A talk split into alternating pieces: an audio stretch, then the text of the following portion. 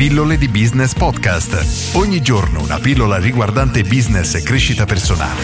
A cura di Massimo Martinini. Come convincere un cliente a comprare? Oggi rispondo a Jean che mi fa una domanda che mi fa veramente sorridere e leggo: Ciao Massimo, come possiamo convincere un cliente a comprare da noi invece che da un concorrente? Jean. Ora questa è una domanda che sono io che dovrei fare a te e sei tu che dovresti conoscere la risposta, non sono io che te la devo dare.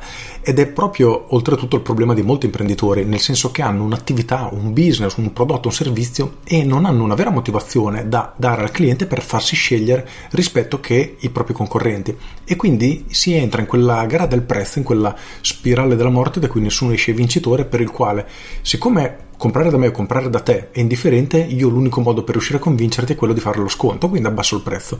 Il mio concorrente farà lo stesso per riuscire a portarti via da me e così via abbassiamo il prezzo a entrambi o tra più persone, tra più concorrenti se siamo in di più fino a che si arriverà a un punto in cui il prezzo è talmente basso in cui nessuno guadagnerà nulla e tutti ne usciremo sconfitti. Quindi nel momento che siamo degli imprenditori, liberi professionisti, abbiamo un prodotto o servizio, dobbiamo trovare noi stessi un punto di forza da giocarci a nostro vantaggio, quindi riuscire a dare una motivazione ai clienti per farci scegliere rispetto ai nostri concorrenti. Quindi non non ti posso rispondere.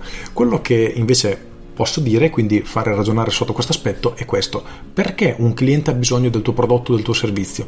Cerca di scavare a fondo a questa risposta e da lì sicuramente puoi estrapolare qualcosa.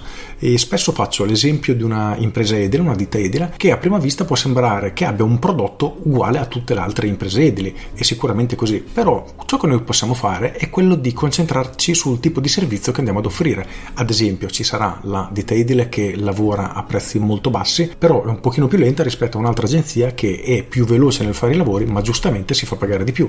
Ecco che già qui cambiamo completamente la motivazione di acquisto perché se io voglio spendere poco e non mi interessa aspettare sei mesi in più andrò dall'agenzia che costa meno ma se io devo lasciare la casa dove sono adesso per esempio, e quindi ho bisogno di un'agenzia che mi faccia il lavoro il più velocemente possibile, sarò disposto a spendere di più per avere questo servizio. Ed ecco che in questo caso la velocità si trasforma in un punto di forza, quindi quell'impresa edile potrebbe dire guarda, se hai bisogno di una casa in maniera veloce e rapida, io faccio il caso tuo perché siamo i più veloci nel mercato, però ovviamente costiamo anche di più rispetto ad altri. Se vuoi spendere meno, noi non facciamo il caso tuo perché noi siamo specializzati nelle costruzioni veloci.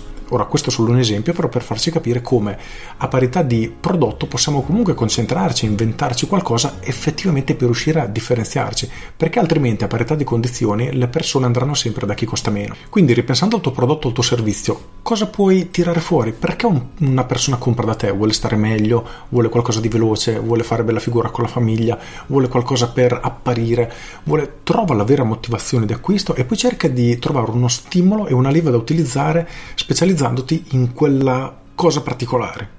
Se io voglio mangiare in velocità un hamburger, e tu hai un ristorante gourmet che fa hamburger gourmet, non riuscirai mai a convincermi a venire da te perché io ho fretta, voglio spendere poco e quindi mi sembra stupido aspettare mezz'ora e pagare di più per avere praticamente lo stesso servizio perché dal mio punto di vista in quel momento ho fretta e voglio solo mangiare. Al contrario, se voglio mangiare qualcosa di particolare, passare una bella serata, sicuramente non mi importerà, non prenderò nemmeno in considerazione l'idea di un McDonald's, ma piuttosto prendono in considerazione l'idea di venire nel tuo ristorante gourmet, quindi cambia completamente il motivo per cui la persona passa all'azione. Dobbiamo riuscire a identificare qual è la motivazione principale, dobbiamo anche prendere atto che non siamo la soluzione adatta a tutti e questo è difficilissimo da accettare per molti imprenditori perché vorrebbero veramente accontentare più clienti possibili, ma non è possibile semplicemente perché se abbiamo un determinato pro abbiamo per forza anche un determinato contro e quindi Ciò che dobbiamo fare è identificare la motivazione d'acquisto di una persona e concentrarci su quello e specializzarci, dare il servizio migliore, essere la soluzione migliore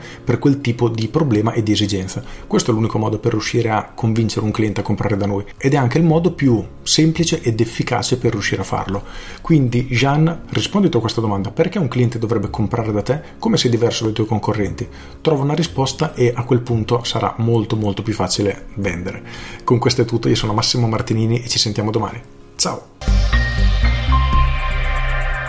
Aggiungo, voglio fare un'altra domanda per stimolare una riflessione. Come arrivano da te i clienti? Già rispondere a questa domanda ti dovrebbe far capire come le persone e perché anzi le persone ti stanno cercando perché hanno un'esigenza. Quindi come puoi essere la soluzione migliore per riuscire a risolvere quell'esigenza? Rispondi a questa domanda e avrai trovato la tua soluzione. Con questo è tutto e ci sentiamo domani. Ciao!